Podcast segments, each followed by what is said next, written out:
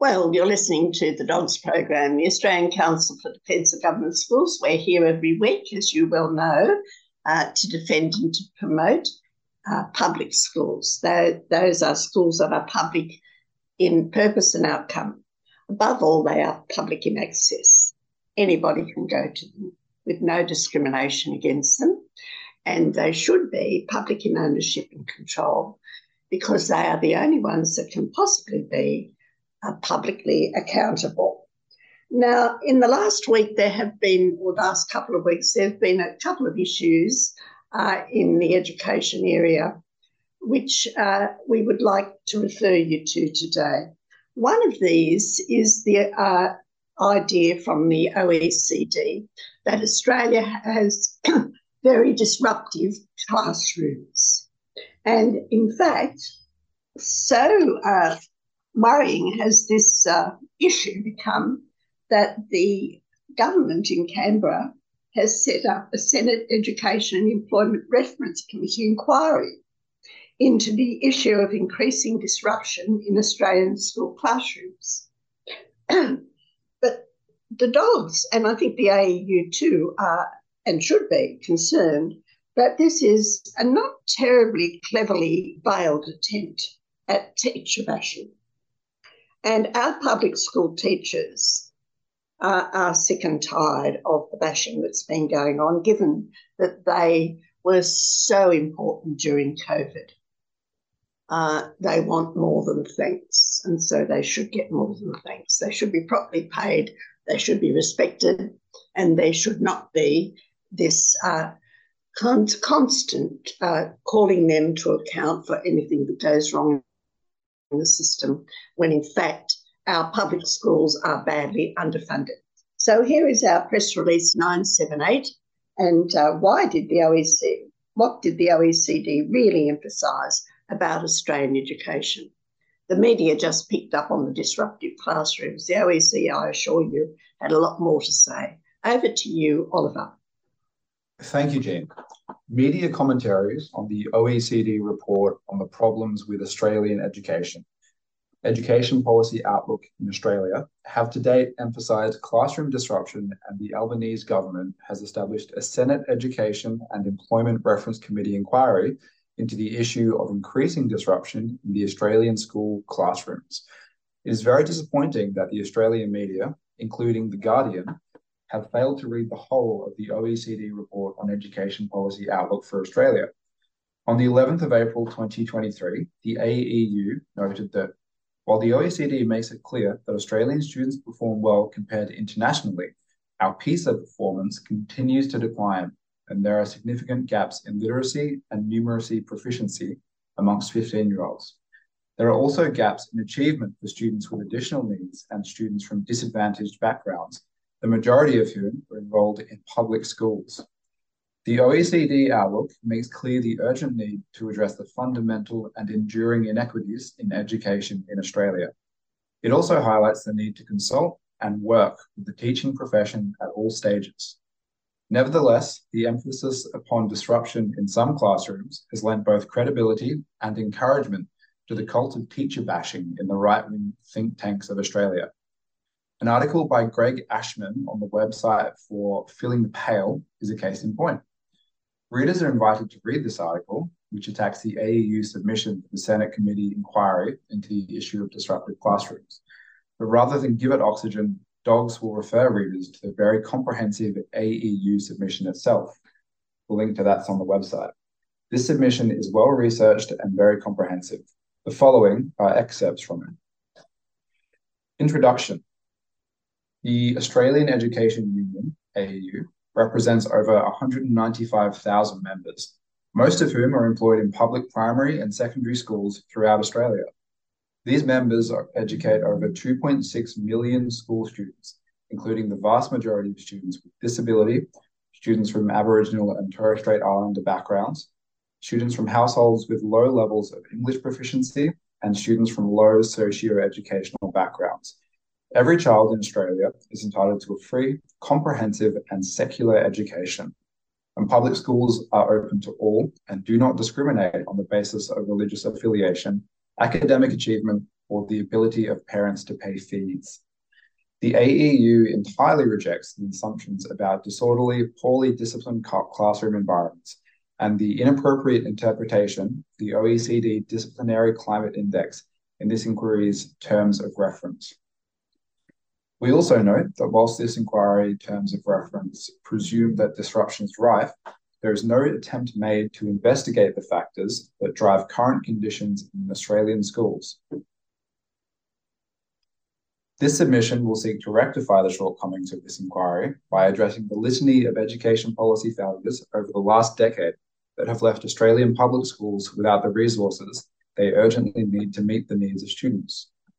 Public education is a public good, and a comprehensive education available to all benefits the whole of society. Equitably re resourced public education provides lifelong benefits through improved health, well-being, and employment options improves society by increasing equity and social cohesion, and provides a myriad of economic benefits in terms of increased productivity and economic activity. It is the glue that holds together civil society and the economy by developing the capacity of people to lead fulfilling and productive lives. The importance of public education as a driver of progress was first recognised in Australia from the 1830s onwards and the education settlement in Australia continues to be that every community in Australia should have well resourced government schools open to all. Professor Alan Reid argues that public education is central to the principle of universalism, that there must be free, secular, and compulsory state schools funded by state and federal governments and available to all in every local community in Australia. That these schools should be inclusive, comprehensive, well resourced, and staffed.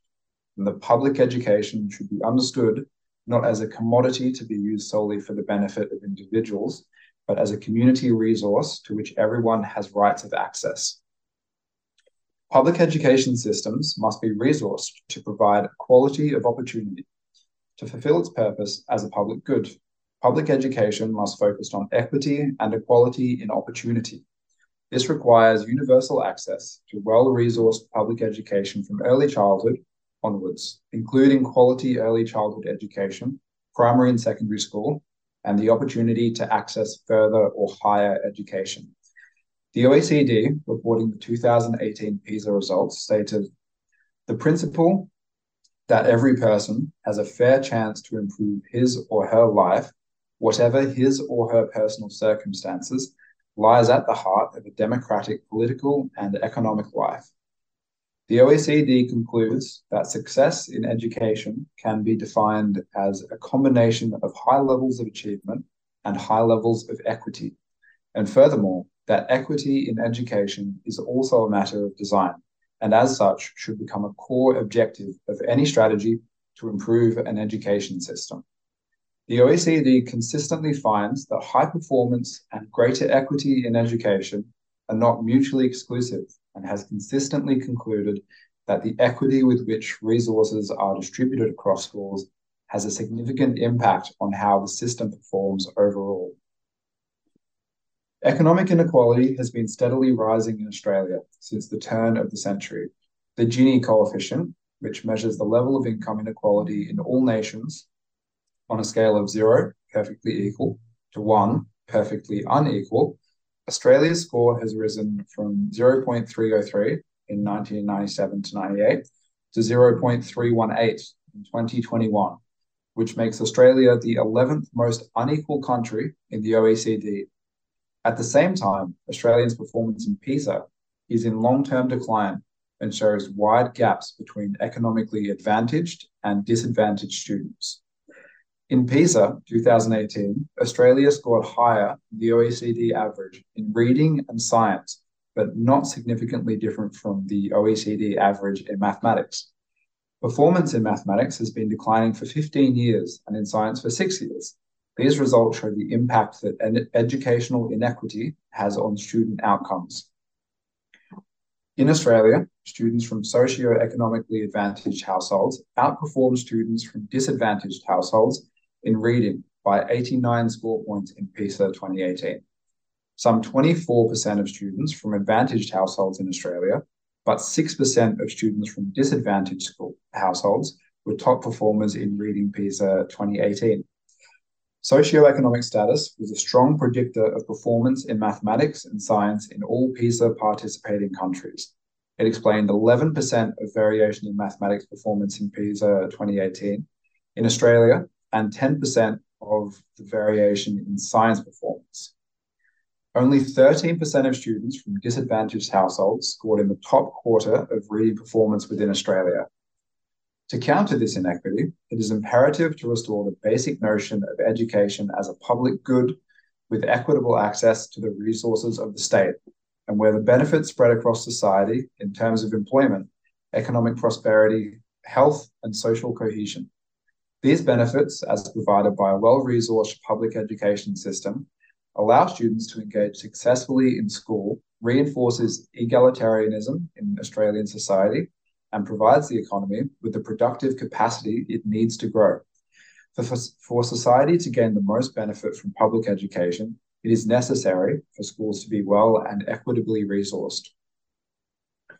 The 2012 review of school funding final report determined that a needs-based sector-blind model, the Schooling Resource Standard, SRS, was the minimum recurrent funding required to ensure that the majority of students reach minimum achievement benchmarks. The review concluded that adherence to the full SRS was essential for fairness and equality of opportunity in education. Since 2013, delivery of the full SRS to public schools has been consistently and deliberately undermined by the former Commonwealth Coalition government. Changes to Commonwealth funding arrangements to the Australian Education Act, as amended in 2017, dismantled the coordinated needs-based approach to schools funding initiated by the AE Australian Education Act 2013. And in the five years since the amendment, there has been further destruction of the original aims and focus of the 2013 Act. $3.4 billion of additional funding was provided to private schools over 10 years from 2020 to accommodate the transition to the direct measure of income in the calculation of parental capacity to contribute. Coupled with the euphemistically named $1.2 billion Choice and Affordability Fund, both announced as one of the first acts of the Morrison government in September 2018, they demonstrate that the former government's funding priorities were neither needs-based nor sector-blind.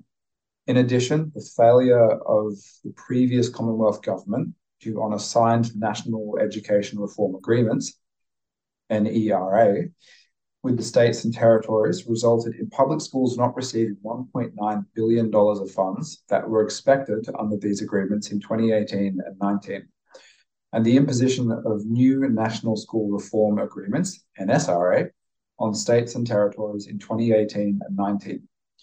The combined impact of all these changes, along with depreciation write offs that the previous government allowed jurisdictions to make in their individual funding agreements, have resulted in public schools in Australia being underfunded by more than $20 billion since 2018 and by $6.6 billion in 2023 alone.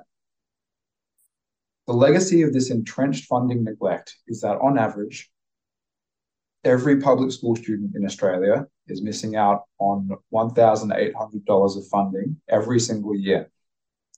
In the average class of 23 students, this amounts to $41,000 per year that is not available for specialist support with literacy and numeracy, English language support and specialist support, and timely assessments for students with disability. Students labeled as disruptive are often neurodiverse or have disabilities and need appropriate resources to meet their needs. Many students labeled as disruptive are neurodiverse or have disabilities. A well resourced public education system that values diversity, understands social and cognitive development, engages all learners through inclusive processes, and is responsive, responsive to fundamental human needs and has the potential to develop all students into highly literate, numerate, actively engaged, resilient, and connected members of the wider community. Well, thank you very much, Oliver. That was a, a pretty comprehensive report. Um, we haven't uh, given it all to you, of course. It's taken quite a bit of time of our time, but we thought that it was well worth uh, the time. But uh, the dogs congratulate the AEU on their submission to this Senate inquiry because the gross inequity in Australian education has been caused by the public funding of a parasitic, wealthy, private system, and it's placed enormous pressure on our dedicated public school teachers and parents. And the dogs, like a lot of those, those people in the public system, are sick and tired of the teacher bashing. And the time has come to say enough is enough and lay the blame for the teacher burnout at the feet of the real culprits the greedy private operators, the market ideologues, and the timid politicians. And the state aid experiment of the last half century has failed our children, our teachers, and our nation. So we'll have a bit of a break and we'll come back with some more interesting news. It's all about a voice in our own country. We've got a reason to be screaming out, where's our voice in this country? You know, not that I want to be a part of the constitution for that, you know. That's why 3CR is so important to, to me and this community here. We've got a voice, but it's not, you know, we're entitled to a bigger voice than what we've got. But it's all about having a voice. Subscribe to 3CR, fiercely independent and community controlled. Go to 3cr.org.au forward slash subscribe or call the station on 03 9419 8377.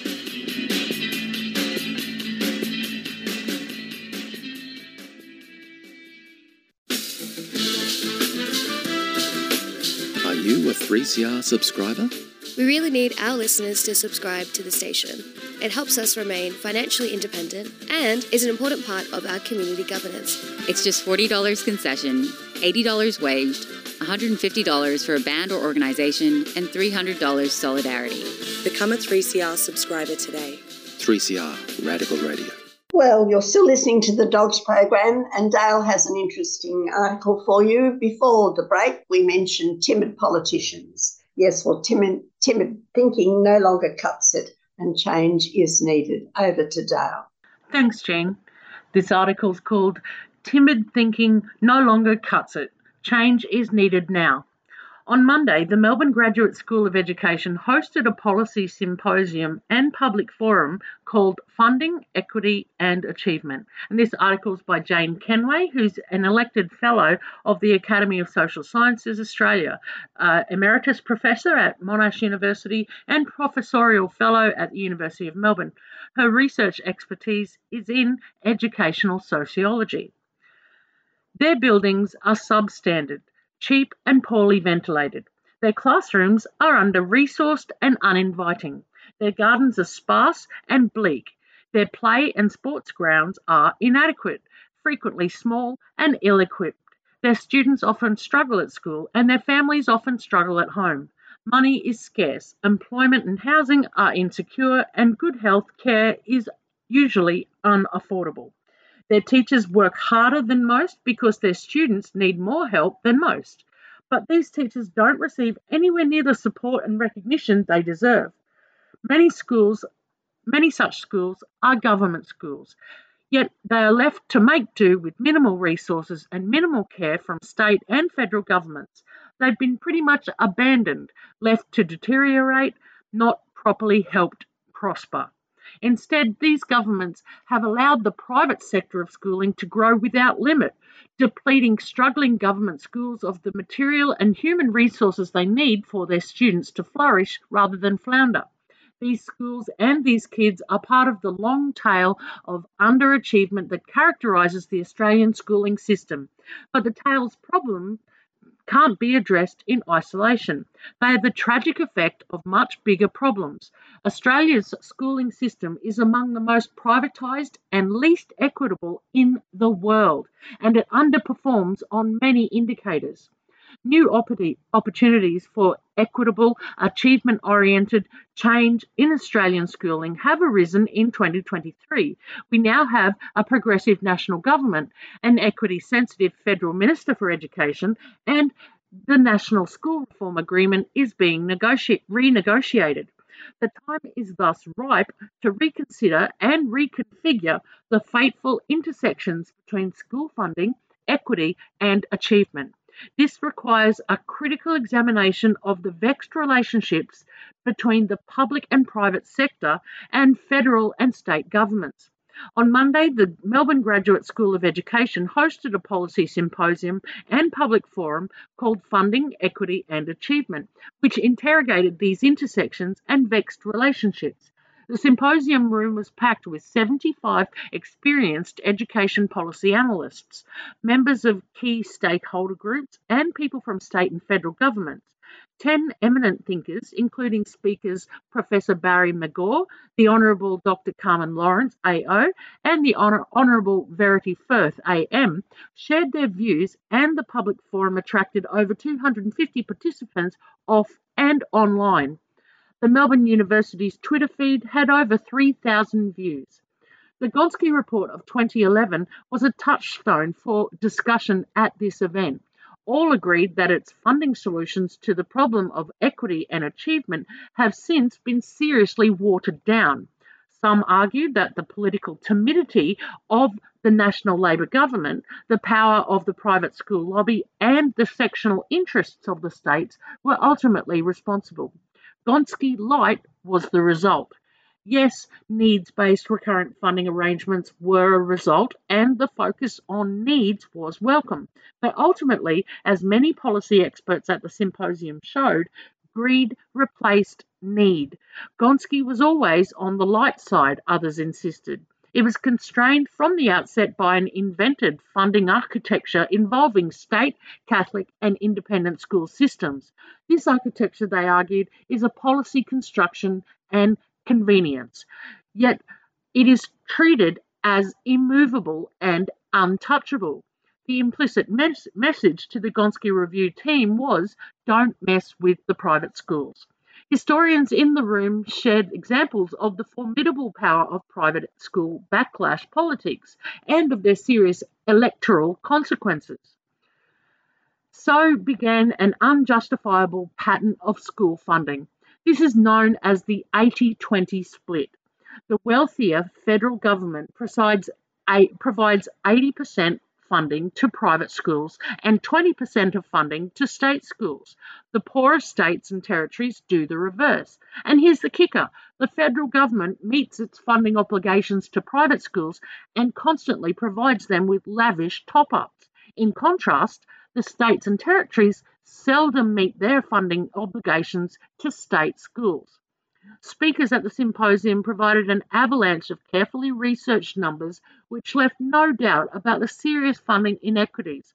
Slide after PowerPoint slide showed how private schools have been consistently overfunded and how state schools have been consistently underfunded.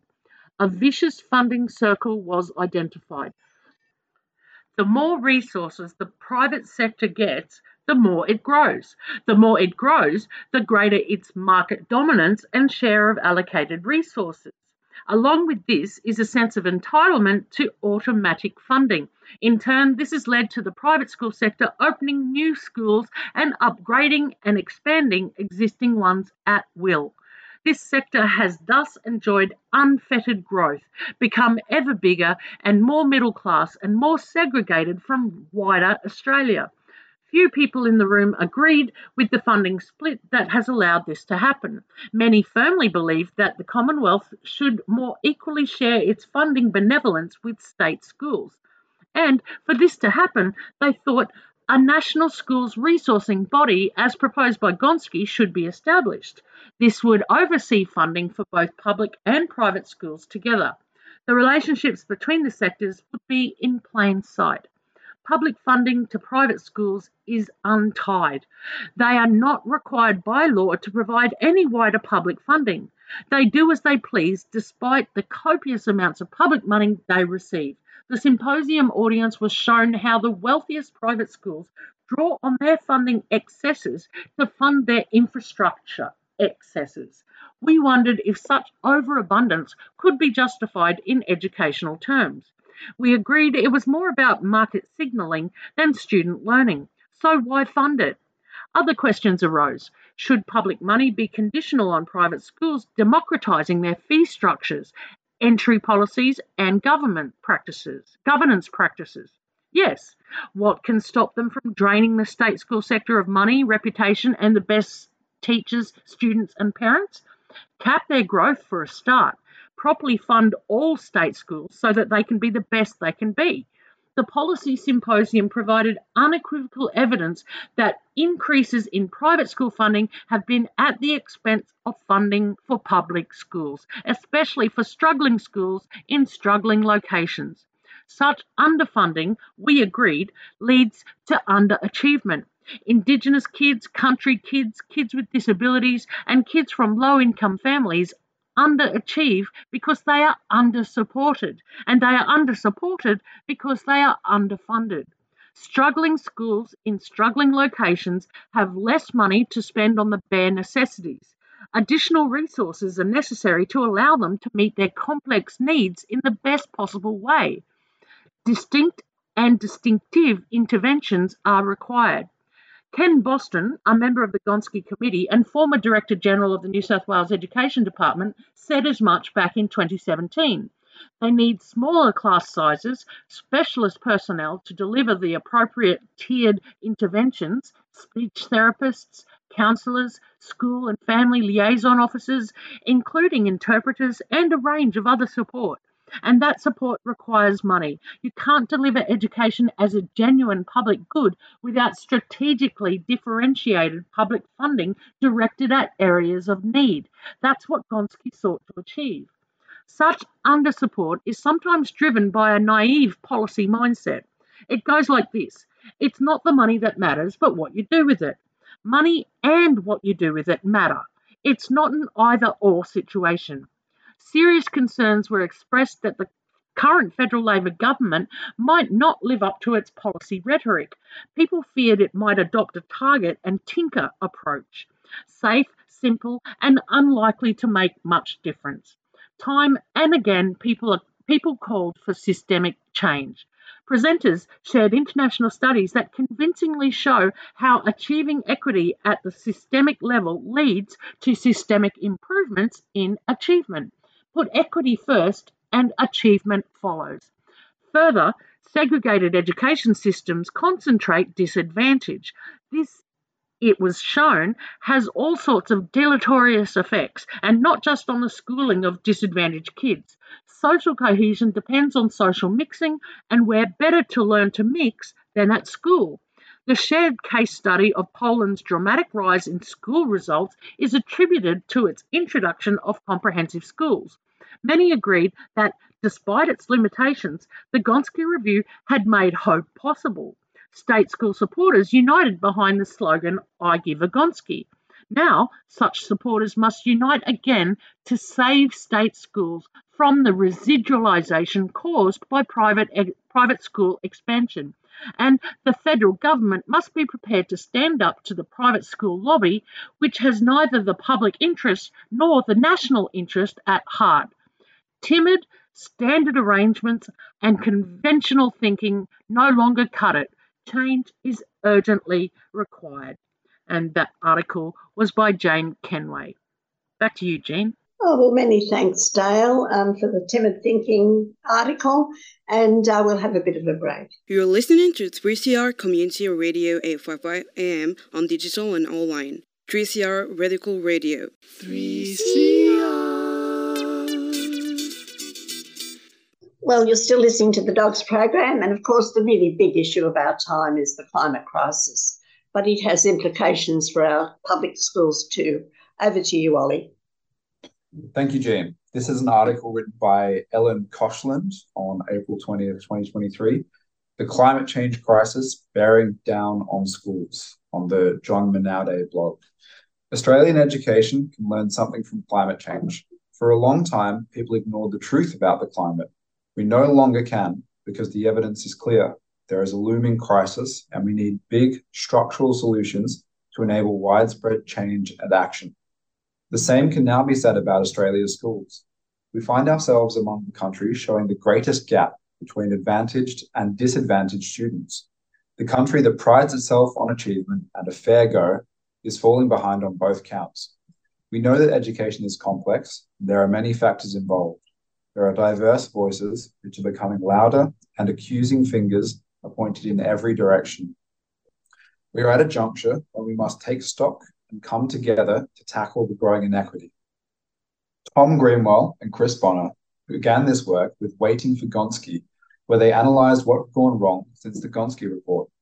In it, they describe how, on a global scale, our public private hybrid and competing framework is unique, but in all the wrong ways. We are increasingly win- creating winners and losers amongst our children and families. Many similar countries have ensured a more equitable education for every student, while allowing a diversity of schools to best meet student needs. The Australian Learning Lecture has for the past decade been working to consider a different approach to resolving education's existential crisis. Within schools, it has looked at the need for a new definition of success and how we measure student achievement. It is seeking ways to assist schools in meeting our changing times. The Australian Learning Lecture took the view that a new conversation about education was needed, and one that helped more Australians understand the uniqueness of our situation and the damaging consequences it creates. We commissioned the author to write Choice and Fairness, a common framework for all Australian schools. It is now launched and available. In Choice and Fairness, Greenwell and Bonner draw on the solutions embraced by nations such as Canada and the Netherlands solutions which are yielding positive results for children and increasing the nation's productivity. These countries fully fund secular and religious schools as part of the state's provision of compulsory and free schooling. There are no fees and there are minimal enrollment barriers. Families have a wide range of choice from Montessori to faith based schooling. In contrast, Australia, increasingly but not fully, funds private schools which in turn continue to charge fees. Their conclusion is that while we see many proposals for school reform in Australia, most focus on changing school practice, often essential, but not, not enough. The outstanding reason for Australia's decline is that we lack a common effective framework for supporting our schools. They argue if we don't also put in place a new equitable framework of how we fund and regulate our schools, these proposals have little chance to improve the quality of opportunity and educational achievement for all our young people. One way to turn Australia's schools around is to fully fund private schools. We are almost there now. And, like other countries, eliminate fees and other enrolment barriers. This would encourage schools to enroll a range of students as a condition of funding and it would increase school choice. We know schools are facing huge problems, and there are plenty of indicators of worse to come. But better I think decision- I, I, think I must um, interrupt there. The dogs don't take this position. Um, we have discovered that the more you give to private schools, the more they get, the more they want, and they don't fulfil any of the uh, public requirements. Um, we've found that with all of the needs policies but um, people still believe that somehow they can get a compromise. Unfortunately, in, in the education sector, compromise has always led to greater inequity. That's the dog's position. It's an important point to make. My ears pricked up.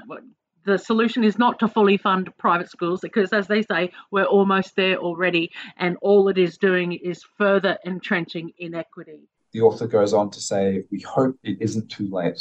Well, thank you very much, Oliver. Thank you very much. We'll have a bit of a break now. Are you a 3CR subscriber? We really need our listeners to subscribe to the station. Call 03 9419 8377 or sign up online at 3cr.org.au forward slash subscribe.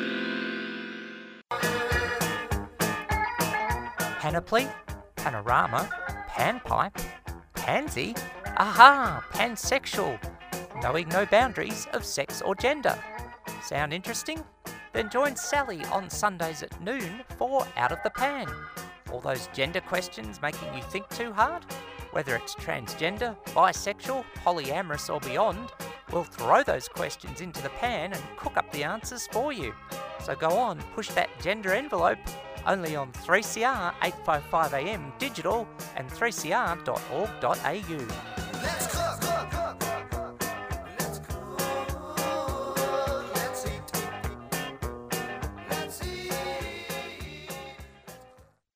You're listening to Dog Steele, and Sol's got a little bit of interesting scuttlebutt for us from Sydney. Over to you, Sol. Thanks, Jean. Um, so in Sydney, this is an exclusive article by Linton Besser uh, for ABC Investigations. And he tells us that Sydney Catholic schools paid almost $400,000 to a firm linked to a mysterious Arthur Thorogood. Did he even exist?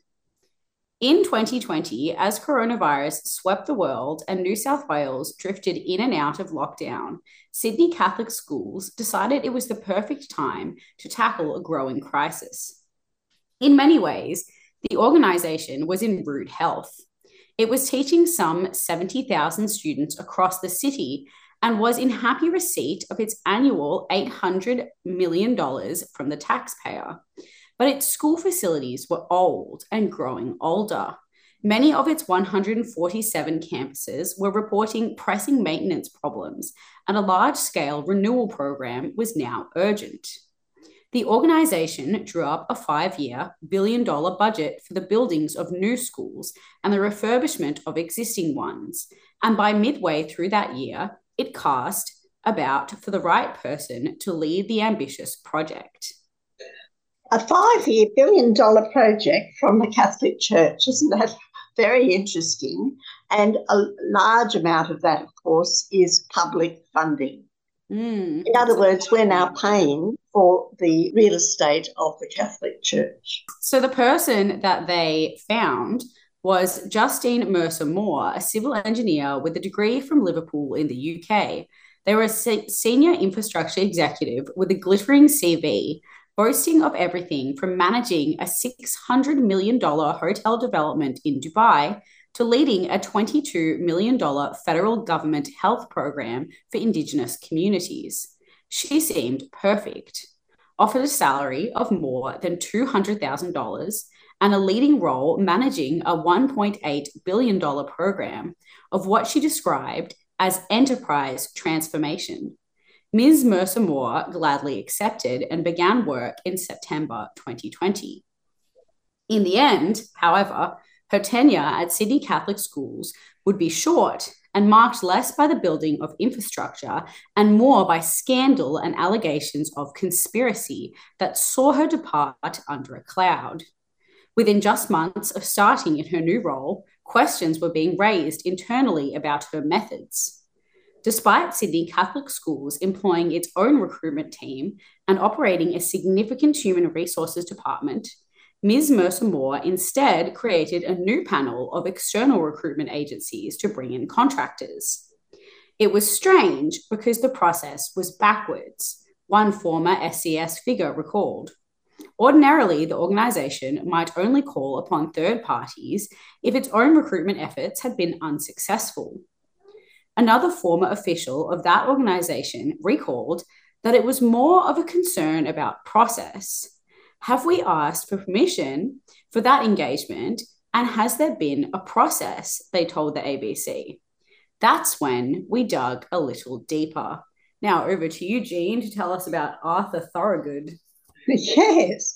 Well, staff at the organisation who had visibility of these new hirings noticed that recruitment fees worth as much as 30000 per contractor were being charged by an agency that they didn't recognise, Fusion Global Resources. And the representative on the documents was one Arthur Thorogood, and the name raised eyebrows because nobody could ever remember having met him. And there's a question as to whether he's actually uh, a fictional pers- person. And as well as that, uh, they discovered that Justine Mercer Moore, the lady who they had uh, put in charge of this project, um, uh, had a conflict of interest. Her uh, husband worked there too, and she put in writing what she said verbally that her husband worked for this mystery firm. Uh, so it, it ends up that really they really are quite unsure where this 800 million has gone. Now, I think that the, I really do think that the taxpayers and the Auditor General, a lot of other people, should be asking some very, very hard questions. Uh, there has been an investigator, the ABC investigator, and he might be fictional. In the end, the Audit and Risk Committee of the Board of Sydney Catholic Schools was told the investigation into Justine Mercer Moore was not able to be concluded. There were two central problems. One was her apparent lack of cooperation with the inquiry, and the other one was they couldn't find Arthur Thorogood, the fictional person. And that's what the investigators surmised that he didn't quite exist, or if he did, it wasn't his name. So um, it's very interesting.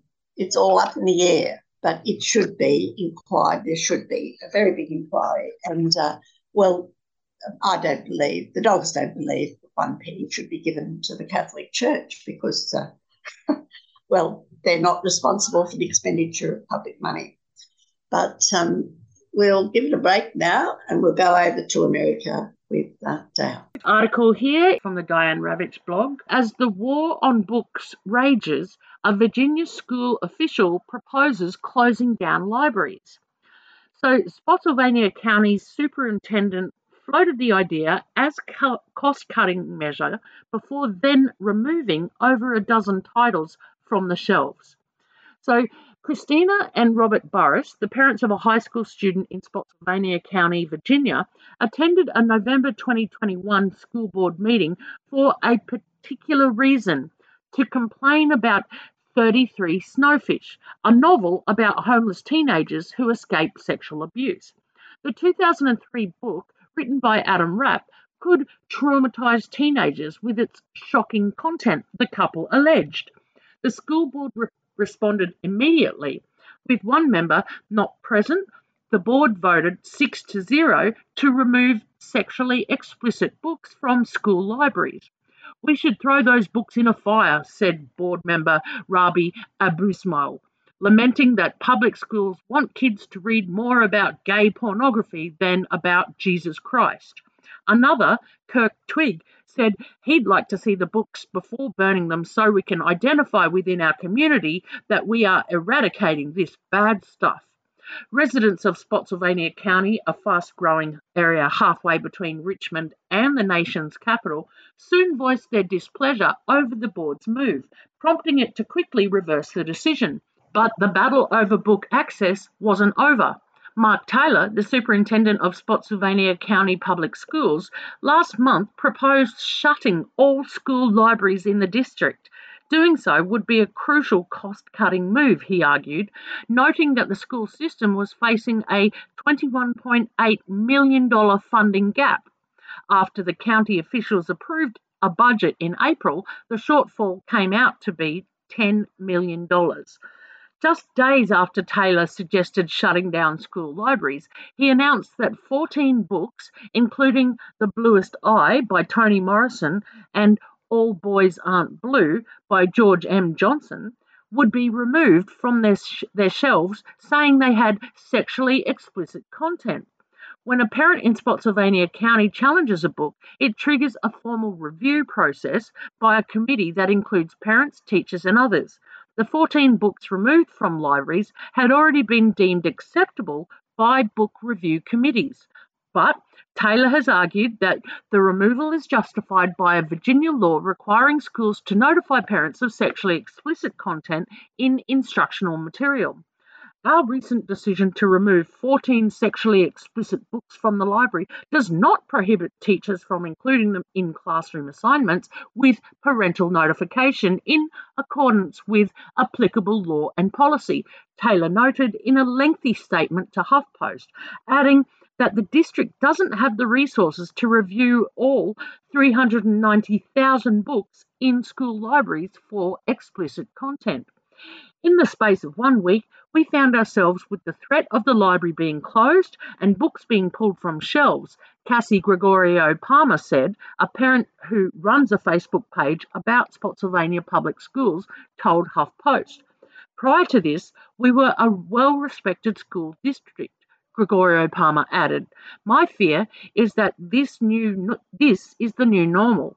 It's a familiar story. Conservative parents, sometimes backed by right wing activist groups, have been objecting to books found in schools across the US, including in Pennsylvania, Florida, and Missouri. The challenges and bans have led to some educators have led some educators to consider limiting the resources they make available to students, and surveys have found that conservatives that the Conservatives' culture war is contributing to a national teacher shortage. At first, I didn't think that Conservatives were trying to gut public schools, Gregorio Palmer said, but more and more these days, I just don't see how they're not. Taylor said his school district was standing up for parental rights. I'm a big proponent of civil liberties, he said.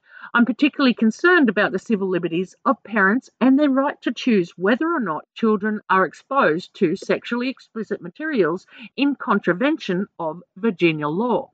Our top priority is the safety and well-being of the children entrusted to us.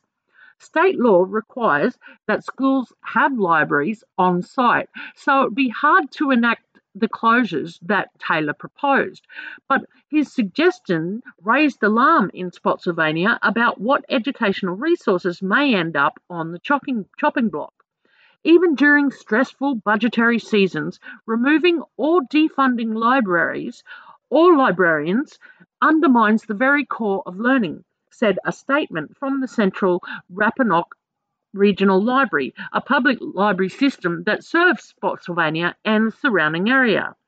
We urge the school board to reject this possibility to ensure that Spotsylvania County students continue to benefit from the strongest educational system that can be provided. Spotsylvania County Supervisor Chris Yakabouski, meanwhile, said that closing school libraries was a pretty stupid idea. Taylor has been a controversial figure since becoming a nominee for the superintendent role, which opened last year after the school board fired then Superintendent Scott Baker, a former regional superintendent of the year and teacher of the year, without cause. Spotsylvania residents were baffled by that decision. At the time, parents alleged that Taylor had made racist and homophobic posts on social media and that he suggested parents remove their children from public schools. So Taylor who also worked in a local government in another county, came with no background in education other than homeschooling his own children, one of whom cited her negative experience with his teaching to ask the board not to appoint her estranged father. For many, many years, there was very little to do with any kind of textbook learning. J.L. Taylor wrote in a letter to the board.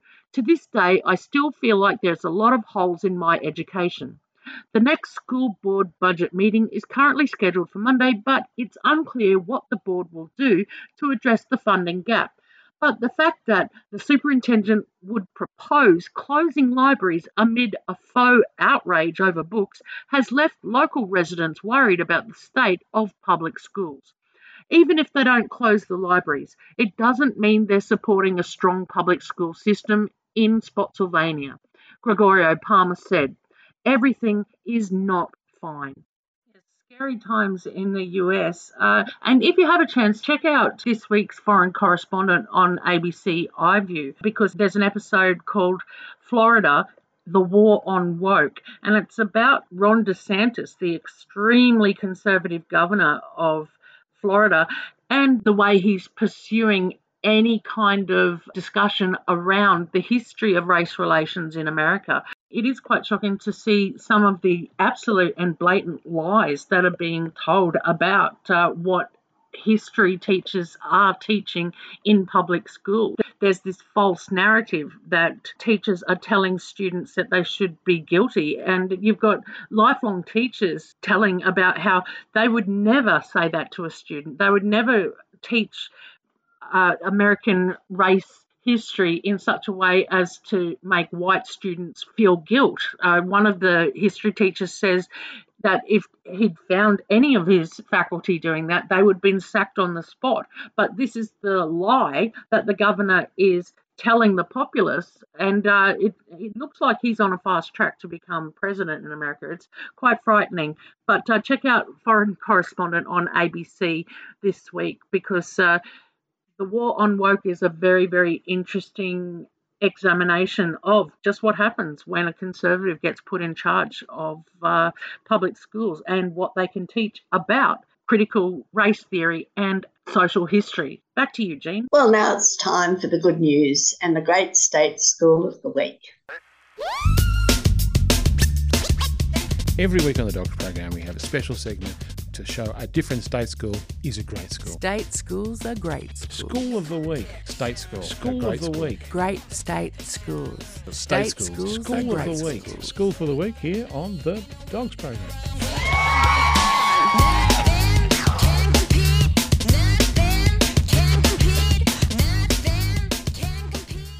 And this week's Great State School of the Week is Tallarook Primary School, which is in Tallarook in Victoria in Goulburn North Eastern.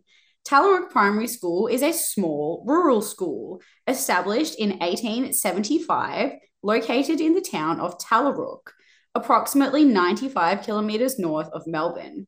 The school prides itself on being a caring community school, with the school's vision and value statement to develop well adjusted individuals who strive to achieve their full potential in a dynamic, caring, and supportive environment is evident in all their decision making. That sounds fantastic. Have some facts and figures for you about Tallarook. The school has currently only 12 pupils. That is a tiny school. The ICSEA value of the school is 1,069, which is above the average of 1,000. And this is a very small rural community with a school, and 22% of the kids have parents from the top quartile of income, 29% from the second highest quartile of income, 34% from the second lowest quartile of income, and 15% from the bottom quartile of income. This school is full of both semi advantaged and disadvantaged students with a dedicated principal and teacher. It costs the taxpayer $40,632, well above the Gonski resource standard, to educate a student at this school. The school receives only $107,000 from the federal government and 325,000 from the state government. 4,324 from fees and 10,685 from private fundraising. But the capital grants in the last three years have been only 153,000. All this public and private money is money well spent. This is a close knit community determined to support its public school and the children and staff. Congratulations, Tallarook Primary School. And that brings us to the end of this week's Dogs program. Thanks to everyone who has contributed. If you'd like to find out more about the dogs, you can go to our website at www.adogs.info. But until next week, it's bye for now.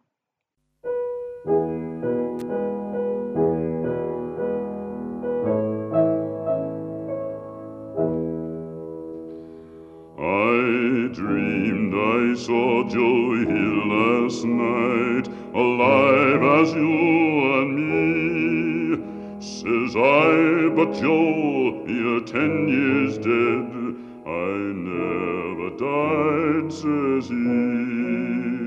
I never died, says he. In Salt Lake City, just as I am standing by my bed. They framed you on a murder charge, says Joe, but I ain't dead. Says Joe, but I ain't dead. The copper bosses killed you, Joe. They shot you, Joe, says I. Takes more than guns to kill a man, says Joe. I didn't die, says Joe. I didn't die. And standing there as big as life, and smiling with his eyes, says Joe, what they can never kill, went on to organize, went on to organize. From San Diego up to Maine, in every mine and mill, where workers strike and organize. It's there you'll find your hill. It's there you'll find hill. I dreamed I saw Joe last night, alive as you and me. Says I, but Joe, you're ten years dead. I never died, says he.